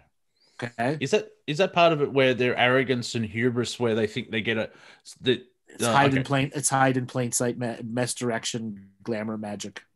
okay. This bright that- light is more important than the seriousness of this ritual that's going on. And Yeah. most people are the glamour of the ritual will, will never allow them to see what it's really going on. Yeah, here in Australia, we're um, having a Me Too moment in politics, and uh, most conspiracy alternative are like, "Well, what's this distract?" Because it's a massive distraction. And like, well, what what are they covering? And interesting enough, uh, they're rolling out the vaccine. So, but you know, it conspiracy, yeah, theory. Uh, it it's very hard, not hard. It's difficult. It's interesting to try and find certain things now because of that's where that that chaos and we're in a pause, but anything's up for grabs and blah blah blah blah blah blah. blah. I'll stop now. Somebody was asking, does it when you does it make it stronger when you make it public? The answer is yes, it does. It absolutely does. Is Now- that quantum physics? Because people um, view it, and some people, yeah, they entangle and they give it en- Yep. energy. Yeah, that's a fun part. Stuff's happening. What is it? I can't tell you because you'll make it stronger. They're making it stronger just by telling me that. Damn it! Now, the Pope, the Pope going to Ur, I I cannot tell you how gigantic in revealing that is. So, if people don't know what the city of Ur was, look it up. Look it up. It was it was the city of cities. It was the great the great place of yeah yeah. It was like the fucking city. Mm. Okay, Epic and Gilgamesh there. You know, the, all the clay tablets came from there. Everything. Is that Sumerian? Wow. Yeah. Okay. That's and one the thing. ab- Syrian before that, and before that, and before that, and before that. It's an ancient, ancient city of Sumer and Ur. Yeah, I love uh, mainstream history where the What- first what- civilization was Syrian, and they say it it it, it um it uh, appeared at its at its height. That's not how things work. You can't have a um you know three guys r- with rocks and fire, and then the next day you've got you know civilization at its peak. it's like, well, what about everything? else? Oh, you, you don't bring that up. Yeah. So they say that it's, is the it's- only it- science that can misplace centuries. right. They say it's from 3800 BC, but in all reality, it's a 50,000 year old city. Whoa. Okay. Ooh. When was Atlantis in that timeline? Ur would have been one of the many cities of Atlantis. Atlantis wasn't a single city, it was a global culture with hundreds of cities. Yes, yeah, yeah, yeah. Um, so I'm, and I'm trying to block out timelines, but that would, yeah, obviously, um, placement on the planet with, uh, I guess, ley lines or energy and and stuff like that. Um, so yeah, if it's the, if there's been a city that you know, obviously management's changed, but if the the actual city in placement on the on the Earth's been there for fifty thousand years, why is the Pope going there now? because he's doing dark fucking rituals. Okay. Mm. Okay. They're doing rit- powerful, powerful rituals to take control of the technological system again. Okay. Yeah. Uh, was that a And- and free there's thinking plenty- thought, or was it? No, there's plenty of other shit going on in the super secret societies that are beginning to realize that the technological system that they've created is not necessarily as good as when the wizard systems was there. The problem with the wizard systems, one wizard could fuck it all up. Jeez, Barry's a bit drunk. Look what he did. Yeah, exactly. At, at least with the technological system, it stops one wizard from fucking it all up. yeah, yeah. And is that connected to the management changes in the inner Earth, or is it um, separate? I that's separate. That's separate. Okay, yeah, But that is the secret societies who are realizing there's a management system change coming and trying to determine if they can make themselves management. Okay, yeah. They're making a move before the action. Yeah, Okay, yeah. yeah. yeah, So come to Earth. They said it'll be fun. They said, mind you, we've we've been here a long time. Uh, that's that was fun last night. Trying to explain to someone that the planet's been you know we've been part of this game for 50 million years no wonder we're tired oh no it's 7000 oh all right yeah even I, I think i shared with bruce there's like dark entities on this planet it's like they've had enough I, I'm tired of eating peanut butter each day. I want to go and eat Yeah. lobster. I want to do something else. Right. I want to go terrorize some other species. These, I'm tired of Yeah. terrorizing these humans. So, so we that- i mean we've we've probably because of what's happened um on the yeah no go ahead. Go ahead. I, I mm. forgot what i was going to say He'll come back. Congratulations. you've, you've just had a tongue tied moment.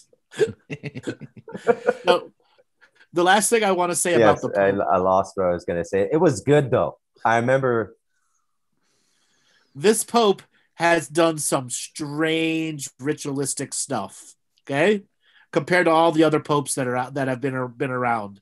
This Pope went to the Wailing Wall. I mean, he went to Indian temples. Okay, he did a lot of things. He, he went to a lot of religious sites.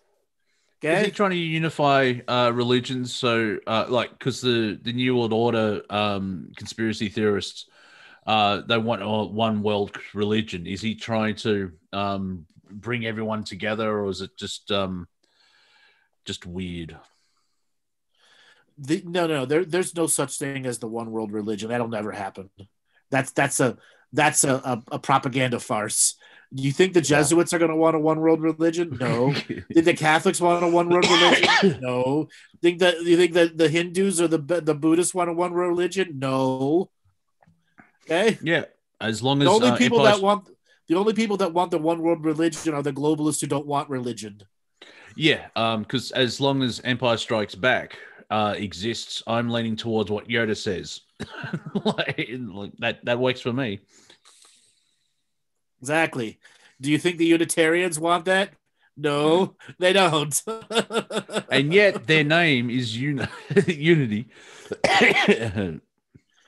exactly. The magisterium. Exactly. No one's going to get together. Okay. Until religion is to allow, it allows itself to have natural reform, reform, reformations of its ideological and theological concepts, which right now no major religion is going to allow self reformation. It would destroy the organizations. How does China fit into this? Because at the moment they're run by idiots. I mean, uh, the Communist Party, where um, they're basically atheists, aren't they? No. Okay. So the vast majority of the Communist Party follow a bastardized version of, of Taoism. Okay? okay. Where they they do ancestral honoring. They allow the the rituals and ceremonies to go on because they learned if they don't do the rituals and ceremonies their personal lives get fucked up hardcore. Okay. Uh, okay. So because it's still... a haunted land a very yeah. haunted land.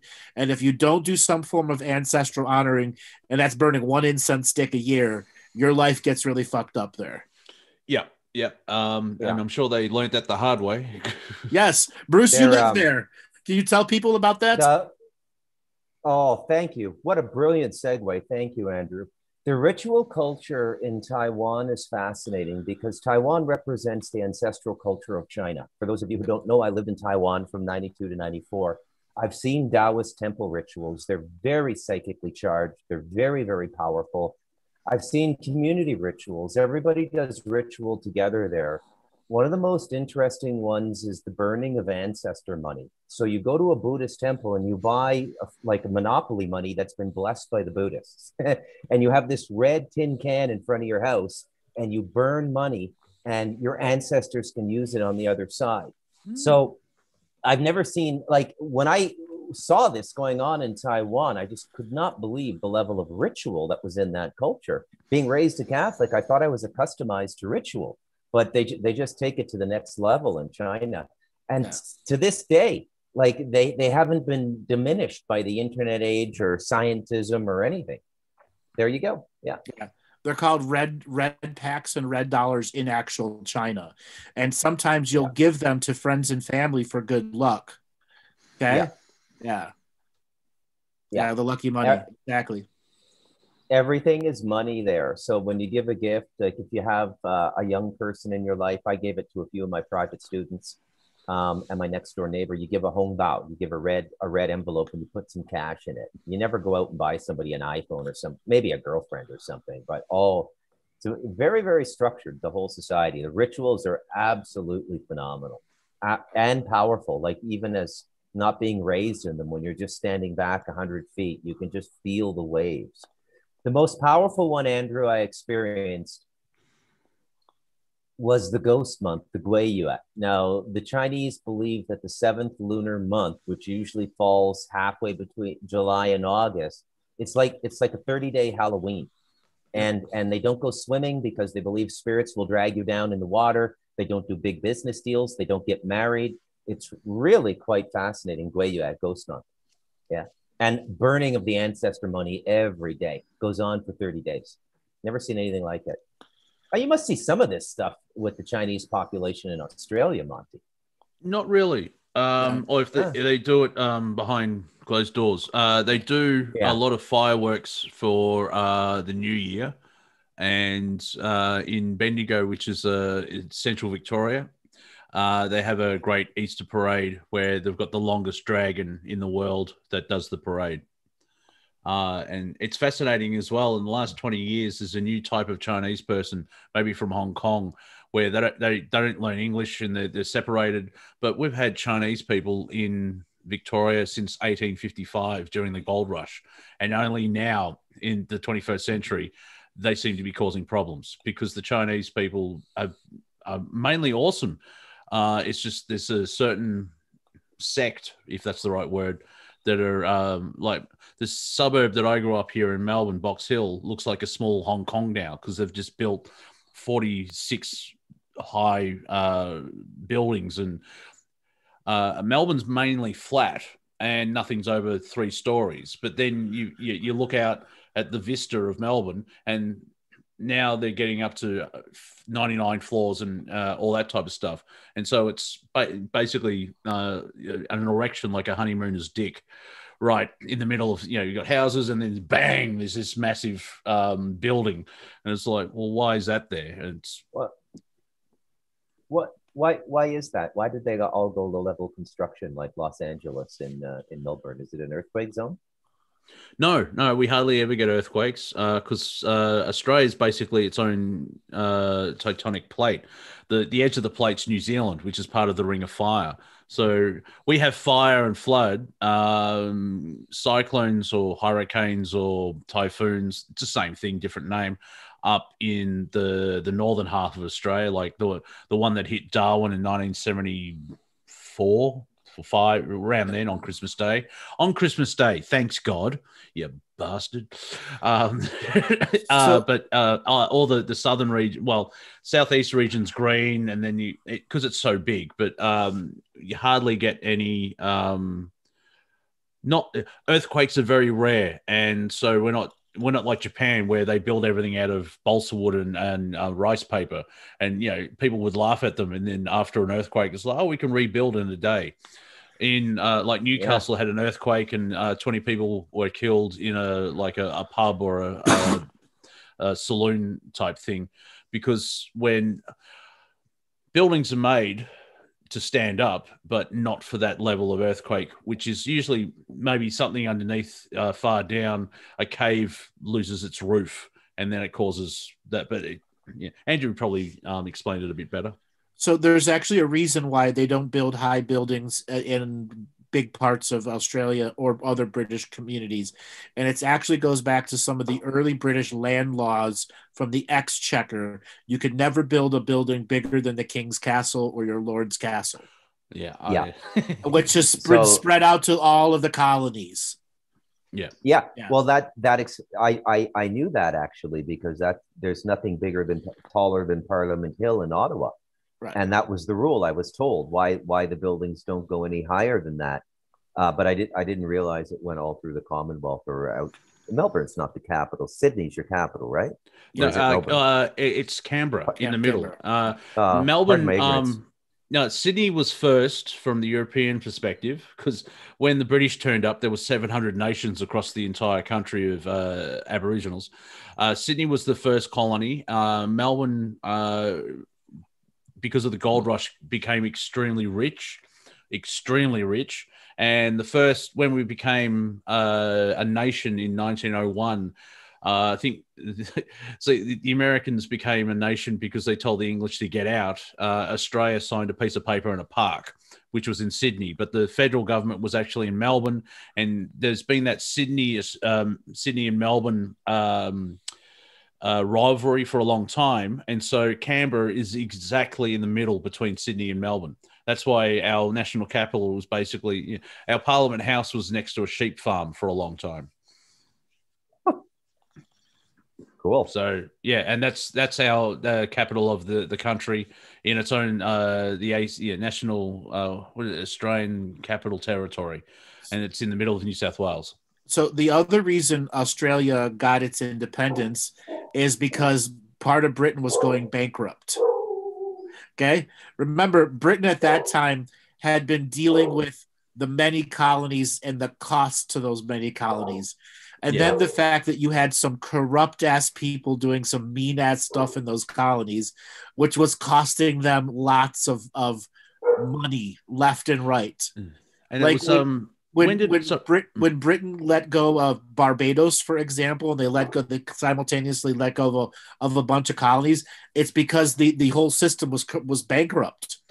yeah, and it was uh when did Queen Victoria um shuffle her mortal coil? It was around that time because Australia was 1901.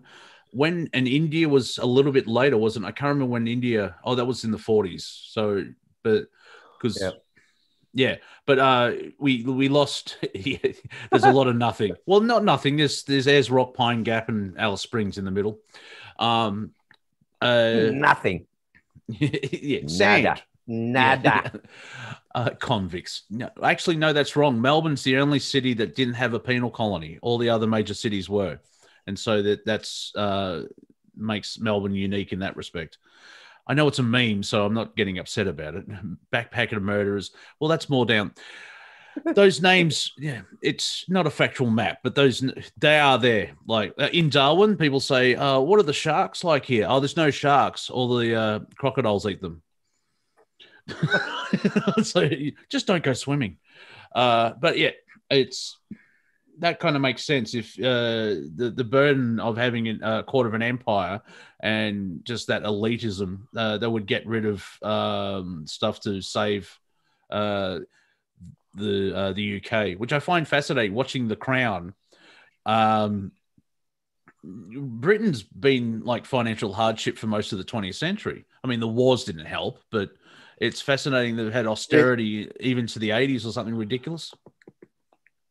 Well, yes, because of the bankruptcies that because the corporations defaulted and the and the bankers said pay us bitches. Yeah.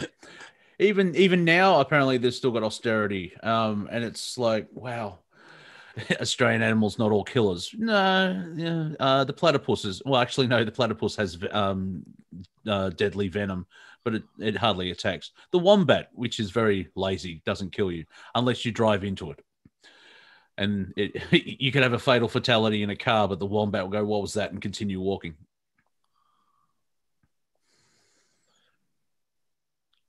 So the bankruptcy of the entire the entire British Empire actually began right around 1844. Oh, back then, okay. Yeah, that's when it that... began. When the returns no longer started giving it back.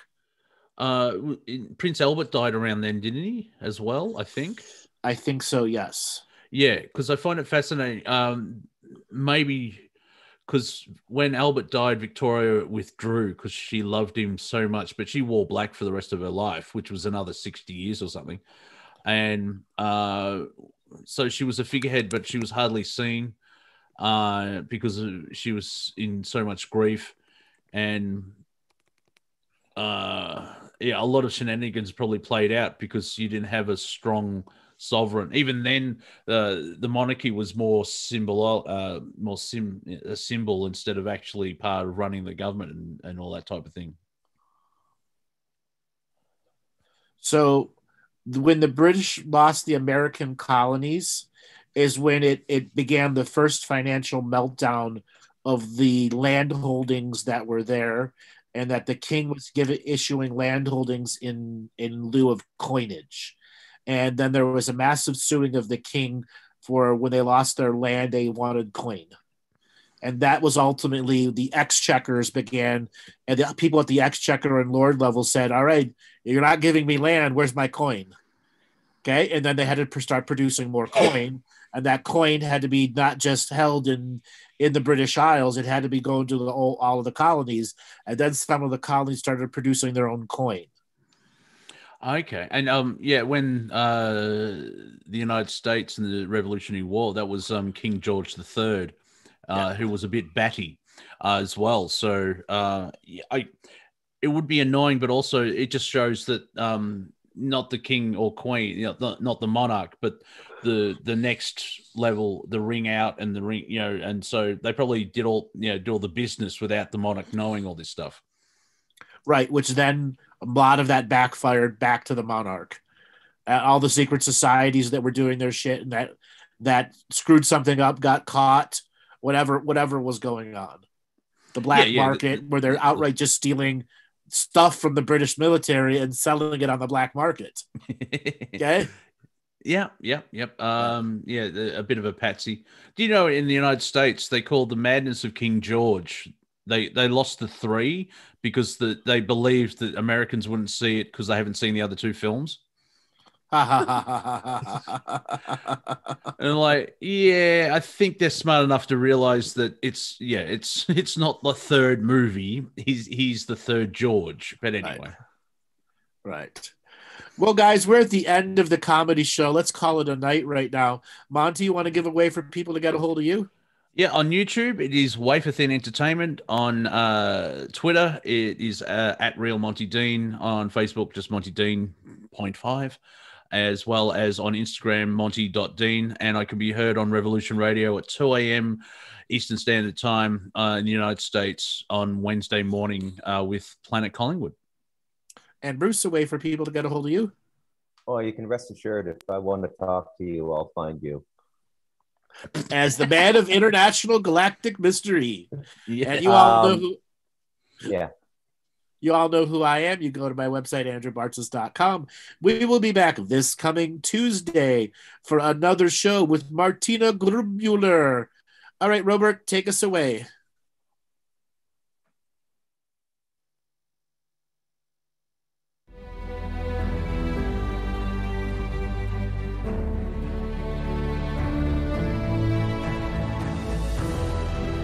Each different bubble of reality is true. A galactic historian is a person that looks at all the lines of dramatic karma. Nudge, nudge. It's the Holy Grail. improvise. Mysterious. It's counter psychic intelligence Why is DNA farming of this star cluster so important? because we do manifest our reality. We do create our reality.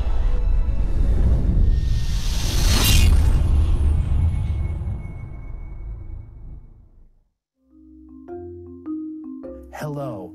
Let's create. Let's co create. And let's change this world with love.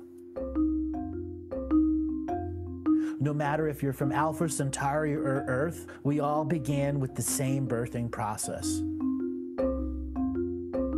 We live in a limited point of view. Living the mystical life daily is about striving for the unlimited point of view. Each day, each human being gets an infinite amount of choices. Living the mystical life daily is about facing obstacles and challenges.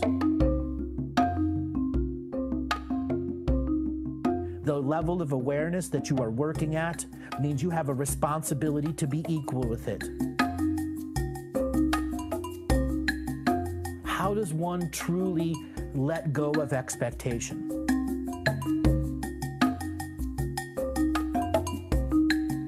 Can make the moment that you wake up to the moment you go to sleep sacred.